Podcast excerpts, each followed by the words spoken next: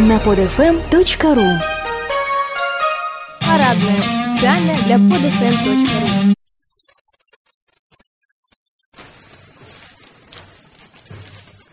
А в эфире самая натуральная и самая обогащенная витаминами передача «Парадная». В студии Феликс Сигнет, здравствуйте, и Вячеслав Суханов. Добрый день. Рады вновь с вами услышаться. Итак, наш очередной выпуск посвящен российской и международной политике. Начнем мы, наверное, с того, что Народный фронт наконец-то обнародовал свою программу. Люди, которым дорога Россия, о чем они думают, что они могут нам предложить и что они в конечном итоге предлагают. Разработкой народной программы занимался Институт социально-экономических и политических исследований. Не народ занимался разработкой программ. Почему? Народ тоже занимался. Институт был призван не только эту программу написать, но еще и обработать все те данные, которые были собраны, все те проблемы, которые обозначили непосредственно люди на улицах, должны были быть скомпилированы, так скажем, и все это должно было быть включено в программу. 135 листов. Я пребывал в городе Кызыле этим летом, и именно там меня настигли представители Народного фронта. Это были люди в футболках с Владимиром Владимировичем Путиным.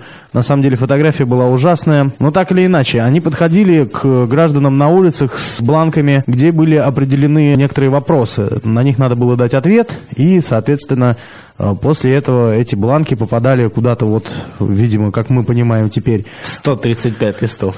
Да, в этот институт, и там эти данные как-то анализировались. Вопросы были примерно такие. Каковы, на ваш взгляд, три главные проблемы России? Как их решить? Если мне не изменяет память, я сказал, что одна из главнейших проблем России – это пауперизм. Меня, конечно же, не поняли, мне пришлось объяснять, что такое пауперизм. Я думаю, слушатели нас тоже сейчас не поняли. Обнищание масс. Спасибо. Считайте, что я так сказал. Когда меня попросили объяснить, как я предлагаю бороться с этой проблемой, я сказал, что, конечно же, Владимир Владимирович Путин должен ехать на золотой колеснице и разбрасывать тысячные купюры гражданам. И когда девушка, она была тывинка, в силу того, что я был все-таки в столице Республики Тыва, пыталась меня поправить и сказала, что вы имеете в виду, что государство должно как-то помогать людям, я сказал, что, конечно же, не должно. Должен Путин в золотой колеснице ехать и разбрасывать тысячные купюры. Я не знаю, если это в программе Народного фронта и Я бы за них проголосовал. Да, проанализировали ли мои данные, но, честно говоря, я бы на это глянул. А в целом, по сути, Вячеслав, каковы основные моменты, на которые эта программа опирается? Девять разделов народных инициатив охватывают все от политики до спорта. Поскольку спорт с политикой связан, то, в принципе, можно было сделать два раза. Политика и футбол, Все, например. больше ничего не надо. Никакой Но там, но там их. 9. А что там еще помимо этого? Социальная экономика есть. Вот уж не ожидал, что экономика попадет в народную программу. Даже вот кинематограф присутствует. То есть, возможно, Народный фронт займется съемкой короткометражек. Не политических фильмах с экономическим уклоном на спортивную тематику. Возможно. Это будет поинтереснее фильма «Вратарь». Каким умозаключением, Вячеслав, мы с вами можем прийти? Программа Народного фронта, так называемая народная программа, она является политической программой? Или это просто очередной набор ярких или чуть менее ярких фраз, чуть менее интересных инициатив и чуть более интересных инициатив, которые никогда не будут выполнены и приведены в жизнь? Я понимаю, к чему ты клонишь. К тому, что они просто слили куда-то деньги и народную программу оставили для народа. Деньги, естественно, в этом задействованы, потому что не за бесплатно Институт социально-экономических и политических исследований этим занимался, а может быть наоборот, дали маловато денег. И я просто знаю, будем говорить прямо, там академическую среду и людей интеллектуального труда. И когда власть предлагает заработать деньжат, так сказать, по-легкому, то люди особо не напрягаются. Наверное, как и многие другие люди, которые работают на каких-то участках, которые определены властью. Ну а что касается остальных политических партий и их инициатив, Вячеслав. Вот, например, ваша любимая партия, ваши фавориты, либерально-демократическая партия России. Что предлагают эти люди? Они опираются на наши патриотические националистические инстинкты. А, На Вячеславе сейчас э, надета толстовка с надписью Lake Placid и флагом Соединенных Штатов, на секундочку. Да это рабочая футболка просто. Ладно, я не буду тебя компрометировать больше. Во что бы ты ни одевался, только не приходи, пожалуйста, в трусах или в одежде с символикой Единой России. Хорошо, это, это легко. ЛДПР на самом деле э, апеллирует к нашим светлым чувствам, к моим конкретно. То есть, если бы я кого-то и выбирал, надо заметить, что я не читал даже их предвыборной программы еще. Просто еще рановато. Видишь, Вячеслав, ты очень правильно заметил, что они апеллируют именно к инстинктам, потому что партия ЛДПР все-таки как-то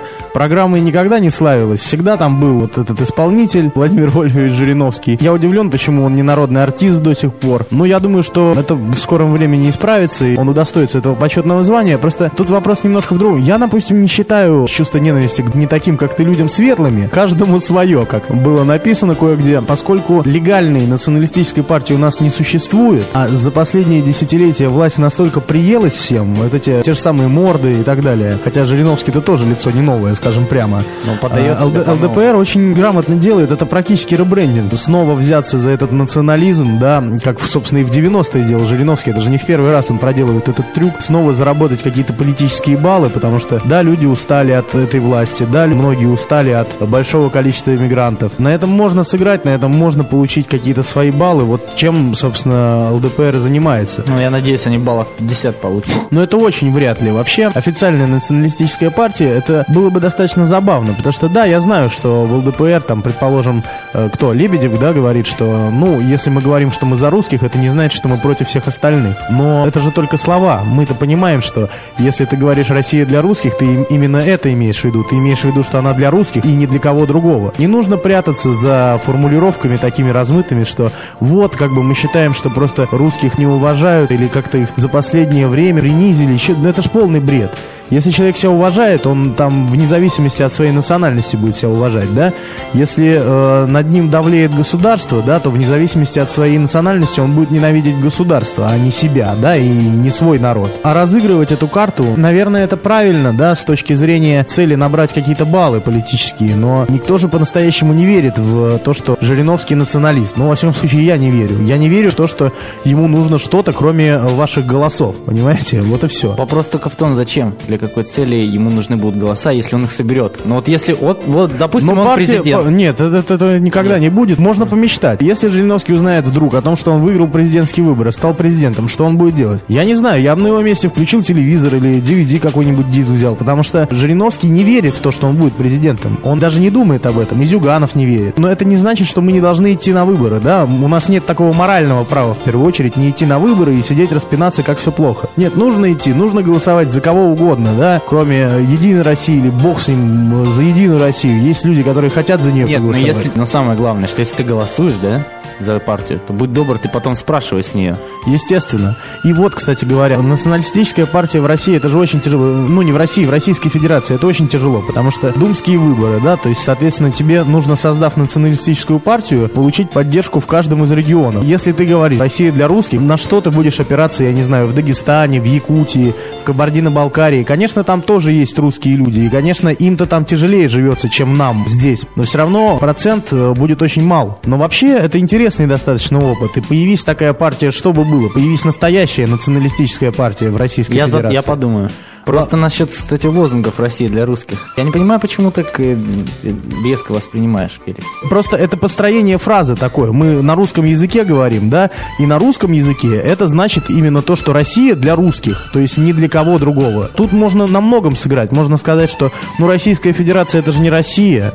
Хотя на самом-то деле это одно и то же, и все мы это понимаем. Когда мы говорим Россия, подразумеваем Российская Федерация. Сыграть можно на этом. Да, конечно, Россия, это Москва, Питер, да, вот эта черноземная часть, да, а там дальше уже у нас Кавказ, Татарстан, да, Башкортостан, то есть мы их типа не имеем в виду. Но это неправда. Это очень лукавая вещь. Одна из э, последних международных новостей, Муаммар Каддафи допрыгался, старичок, и, в общем, проволокли его туловище по улицам. Э, Все мы теперь поняли, что он больше не жилец и нет его в живых. По-разному можно относиться э, к Муаммару Каддафи тогда и сейчас. В любом случае, это был человек, который возглавлял страну, да, эта страна была суверенным независимым государством. Сейчас мы знаем, что люди, пришедшие к власти в Ливии, расстанутся, в общем, как, как мы сейчас с вами понимаем, с как, хотя бы каким-то подобием, да, светского государства. Они хотят жить по законам шариата. О чем думали в Вашингтонском обкоме и в э, НАТО, э, когда пытались принести демократию в Ливии? Нефти? Естественно, они думали о нефти. Они всегда о ней думают. Никакой демократии в Ливии к чертовой матери, конечно же, не будет. Там будет то, что э, построят сейчас те ливийцы, которые э, оказались сильнее там других ливийцев, да.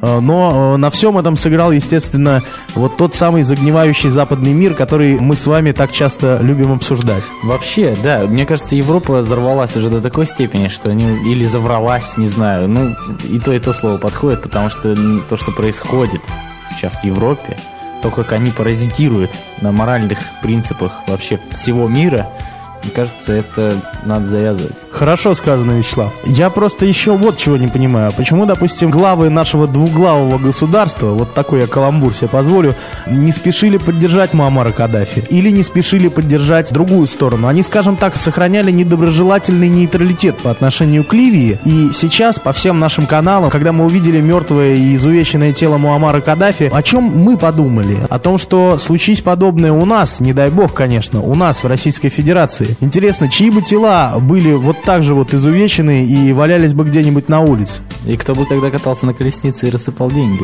Риторический вопрос, поэтому отвечать мы на него не поспешим. Давайте завершать наш выпуск. Вячеслав расскажет нам о музыке, которая прозвучит сейчас. Да, сейчас будет композиция замечательной петербургской группы Ground Zero. Приятного прослушивания, отличная девушка поет. Знакомы с ней, Вячеслав? Да, знакомый, и она даже изъявила желание побывать у нас в парадной. Это очень приятно. Ну что ж, друзья, посмотрим, кто там к нам придет в парадную в следующих выпусках. А сегодняшний мы завершаем и послушаем группу Ground Zero. До свидания. До свидания. До новых встреч.